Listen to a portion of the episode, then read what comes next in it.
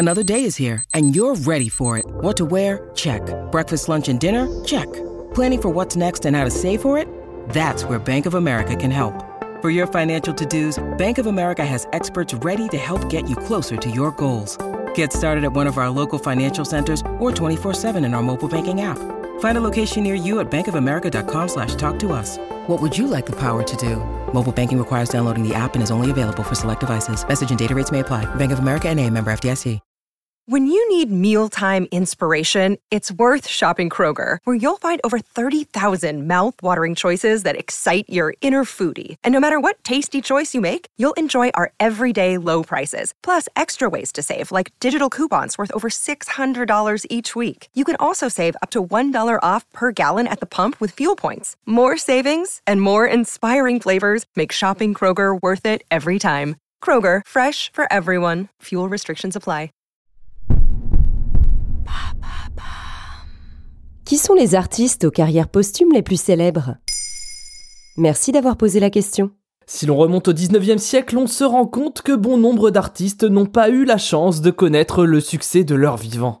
Les noms que nous associons aujourd'hui à des génies étaient rejetés par leurs contemporains, souvent parce qu'ils étaient avant-gardistes. Nous pouvons citer Socrate, Léonard de Vinci ou encore Jules Verne. A l'inverse, d'autres déjà célèbres ont encore accru leur notoriété après leur mort. Les exemples sont légion de ces artistes et penseurs ayant eu une deuxième vie après leur disparition. Quel peintre a laissé une grande trace dans l'histoire après sa mort? Dans la liste des peintres les plus illustres aujourd'hui, Vincent van Gogh arrive sans conteste en tête de liste. Et même s'il est difficile d'imaginer que ce génie de la peinture ait pu connaître une vie artistique aussi compliquée, Vincent van Gogh reste dans l'histoire de l'art l'exemple même du peintre maudit qui a connu une vie de malheur, d'indifférence et de solitude. Au moment de sa mort en 1890, il n'avait été remarqué que par un petit nombre d'auteurs et de peintres en France, aux Pays-Bas ou en Belgique. Mais 40 ans plus tard, ses œuvres ont attiré 120 000 personnes lors d'une exposition à New York. Il est aujourd'hui l'un des plus grands artistes de l'histoire et possède même un musée à son nom à Amsterdam dont la fréquentation ne cesse d'augmenter depuis des années. Il est surtout l'auteur de certains des tableaux les plus célèbres au monde tels que les tournesols ou encore The Bedroom. Quel artiste est mort à l'aube du succès? Changement d'époque, changement de décor, le monde du cinéma. Depuis le début du 7e art, les acteurs célèbres ont toujours eu l'occasion de profiter de leur notoriété de leur vivant. Seule exception, les artistes qui nous quittent prématurément. Et le cas le plus flagrant est celui de Heath Ledger. Mort en 2008 des suites d'une surdose médicamenteuse, il avait déjà marqué Hollywood, notamment grâce à son rôle dans Le secret de Brokeback Mountain. Sa carrière prend une dimension supérieure lors de son interprétation remarquable du Joker dans le film The Dark Knight de Christopher Nolan en 2008. Mais au moment de la sortie du film, l'acteur était malheureusement déjà décédé. À cette époque, il avait commencé le tournage de l'Imaginarium du Docteur Parnassus. Mais n'ayant pas pu le terminer, son rôle a été partagé entre trois acteurs, Johnny Depp, Judd Law et Colin Farrell. Ainsi, Heath Ledger, dont la carrière était sur le point de prendre une tournure hors norme, a surtout été reconnu juste après sa mort. Il a d'ailleurs reçu l'Oscar du meilleur second rôle à titre posthume en 2009 pour son interprétation du pire ennemi de Batman, le Joker.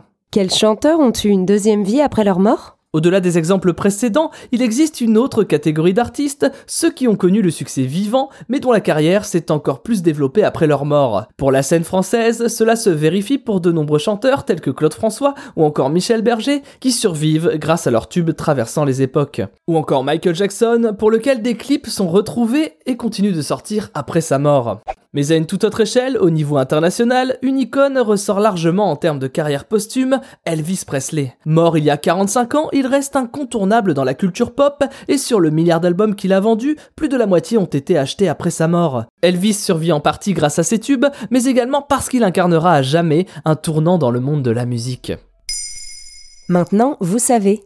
Un épisode écrit et réalisé par Thomas Dezer. Ce podcast est disponible sur toutes les plateformes audio. Et si cet épisode vous a plu, n'hésitez pas à laisser des commentaires ou des étoiles sur vos applis de podcast préférés.